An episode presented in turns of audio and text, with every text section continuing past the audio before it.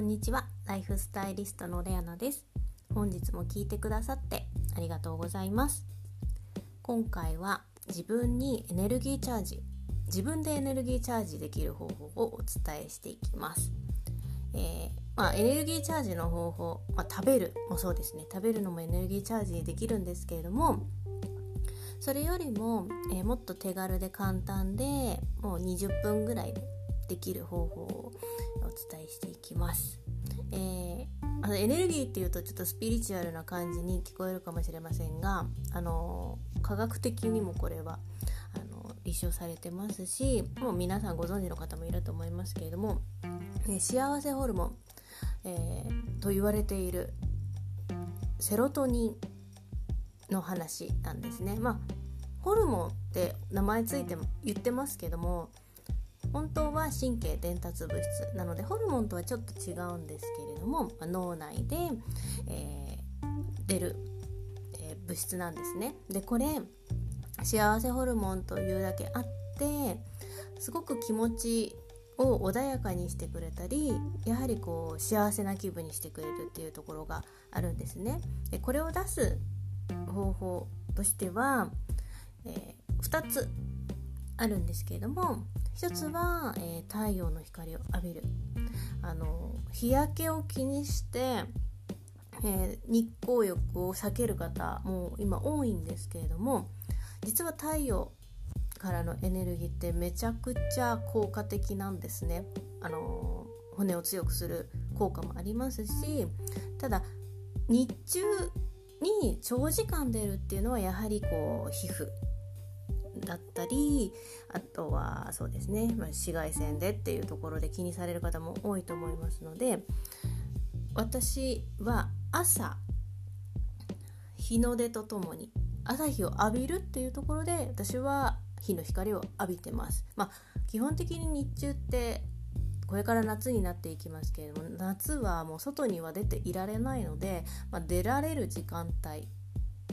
心地よく出られる時間帯ってなると、まあ、朝か夜かになると思いますが、まあ、朝日を浴びられるのは朝ですから、まあ、朝日光浴をする。でプラスそのセロトニンを上手に出すためにはリズミカルな運動がとても有効なんですね。まあ、その場で足踏み足踏みをするのもいいんですけれどもやはり、ま20分ぐらいは、えー、それをやるなるとまあ、その場で足踏みというよりもやはりウォーキング散歩っていうところが、え有効になってきます。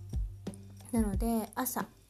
日の光を浴びながら、まあ、お散歩っていうのがすごく有効です。でこれをきちんと分泌させられるようになると睡眠。睡眠もしっかり取れるようになります、まあ、セロトセロトニンが夜暗くなると睡眠に関係してくるホルモンメラトニンがちゃんと作れるようになるんですね。だからうまくこうなってるんですね。朝ちゃんと起きれないと夜ちゃんと眠れない朝ちゃんとその神経伝達物質がちゃんと出ないと夜ちゃんと眠れないっていう仕組みになっているので是非朝日の光を浴びながら散歩っていうのをぜひこうやっていくとこれ続けていかないと、まあ、なかなか意味がなくなっちゃうんですけども是非こう続けられる感じで、まあ、1時間2時間も歩かなくていいんですけど最初は20分とか、まあ、最低20分20分ぐらい歩くっていうのを、まあ、習慣にしていくと自分のその思考回路っていうのがどんどんどんどんこう明るくなったりいい方向物事の捉え方もいいもいい方に視点を合わせるフォーカスするようになってくるので是非朝っていうのをあの活動の時間にシフトできればいいなと思います。で私今日いつもとは違うルートで散歩をしたんですね。えー近くにちょっと図書館があるんですけども本を返しに行くついでに朝あの歩いてったんですけれどもあのそこの道は普段あのウォーキングコースではないんですけれどもその図書館の近くにはすごく緑が豊かな公園があってものすごい背の高いこう緑があるんですね。こう木が生えてるんですけどもそういうのをこう誰もこう人がまだ少ないほとんど人が歩いてない時間帯に緑のその新鮮な空気とかをまだ車とかも排気ガスとかも出てない時間帯に歩くっていうだけでもかなりこうエネルギーは上がってくると思います。かなりチャージできると思うので是非もし皆さんが、まあ、もし公園が近くになければあのなければなけれないでいいんですけれどもただやっぱり人が歩いてあのない時間帯まあもちろん今の時期はそうでしょうしこの時期ですからね人とはあまり接することは皆さん避けるでしょうけれどもあとはやっぱり排気ガスがない排気ガスが少ない時間帯っていうのは私はあのいつも狙って歩くんですね。なのであまりこう皆さんが活動する前、まあ、この時期なのでだんだんこう日の日が